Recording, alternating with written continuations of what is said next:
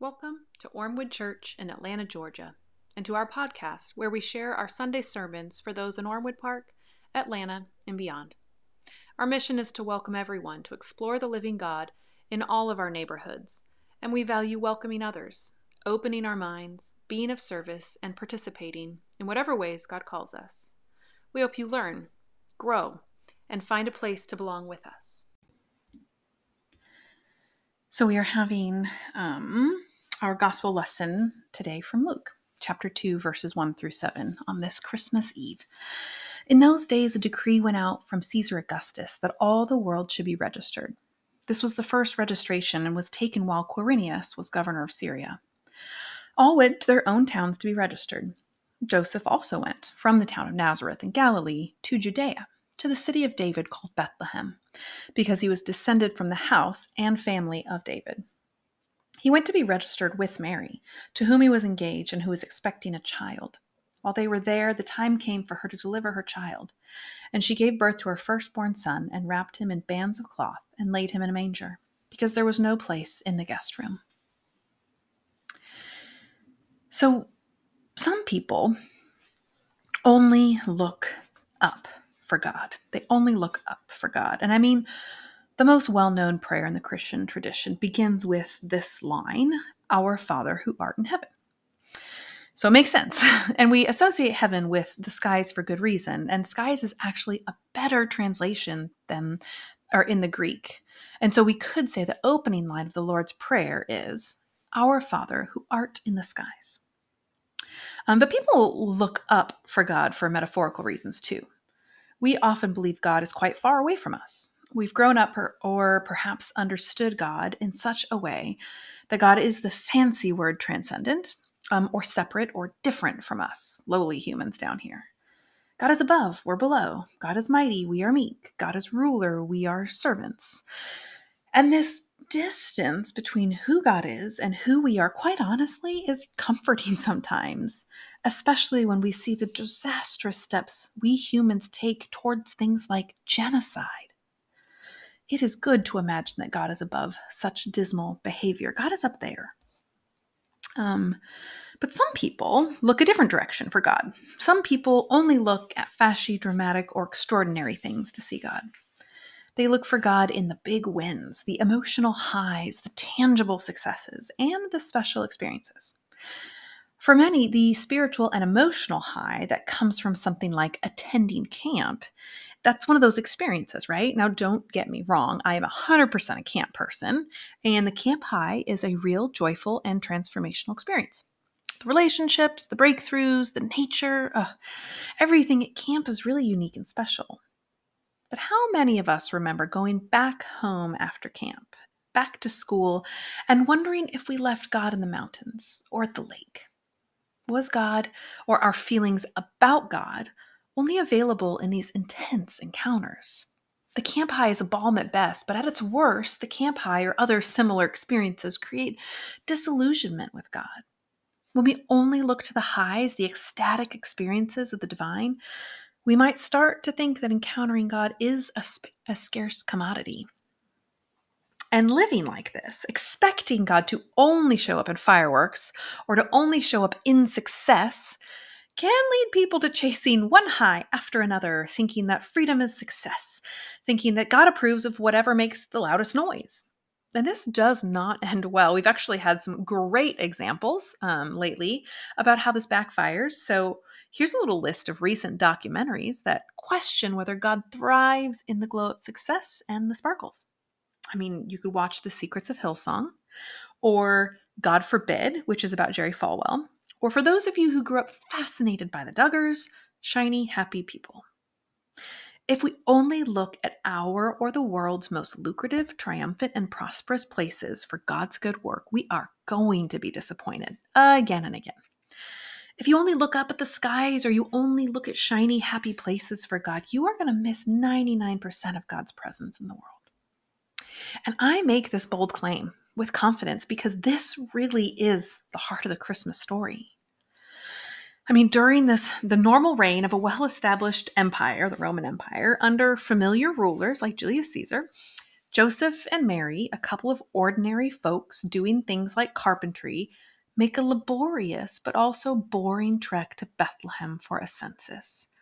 Imagine traveling to another state so you could take the 2020 or 2020 US Census. I'm, that would be a very unexciting trip.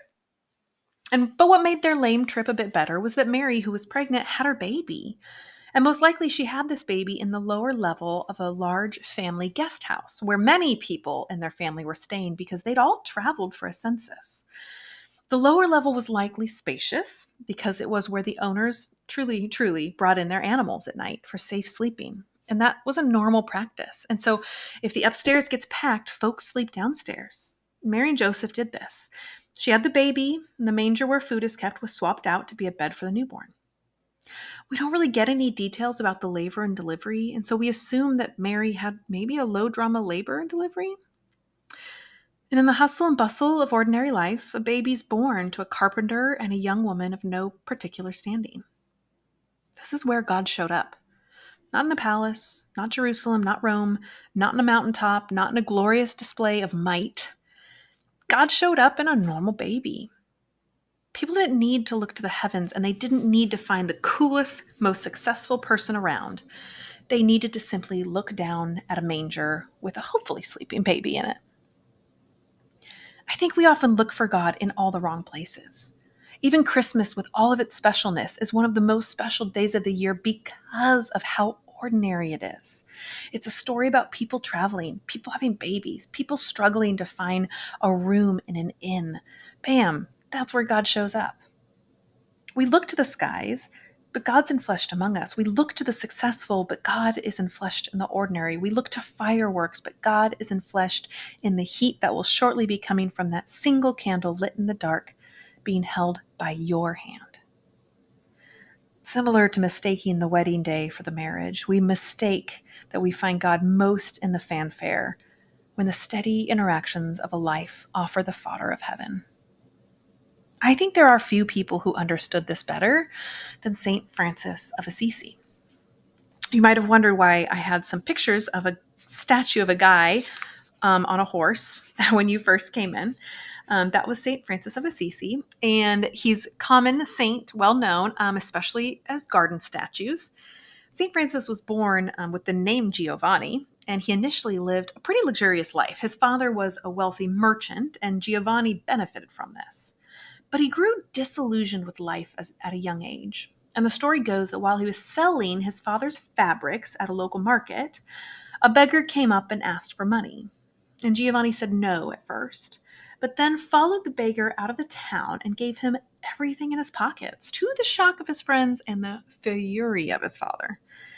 After years of going back and forth, pleasing and displeasing his father with his generous behavior, Francis established a monastery for others like him who found God in the stuff of everyday life, in the people of meager means, and in the beautiful creation the rocks, the meadow, the trees.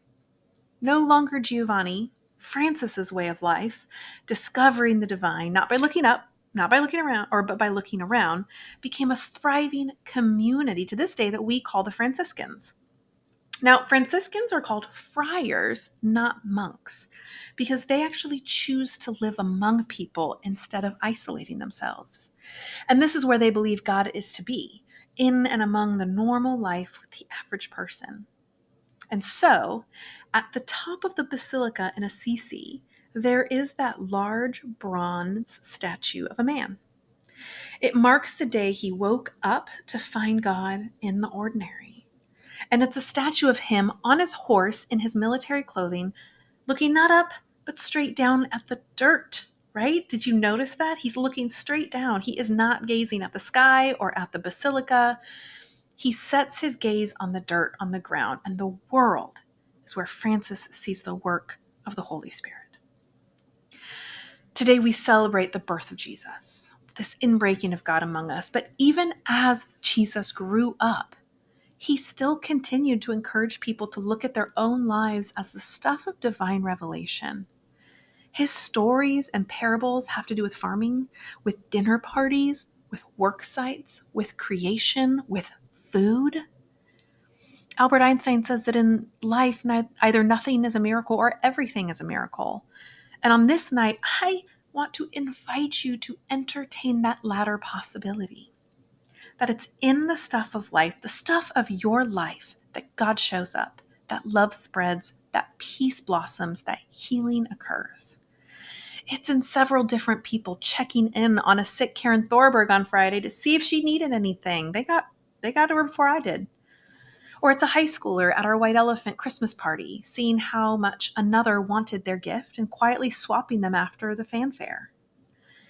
It's an Aaron, our front porch resident, pulling out our signs each week, sweeping the front walk, and people leaving anonymous plates of food on his bed.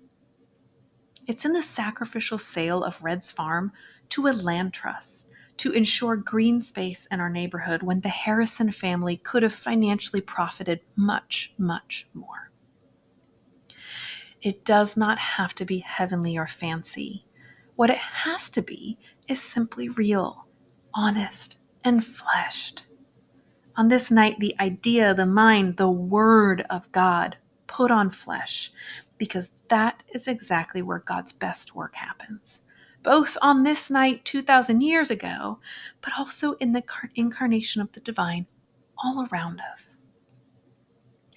So do not assume you'll only find God in the skies or in the shiny things of this world. What I want you to do this week is I want you to stand beside Francis of Assisi and many others and be comforted in the miracle that God emerges at our very feet. Amen.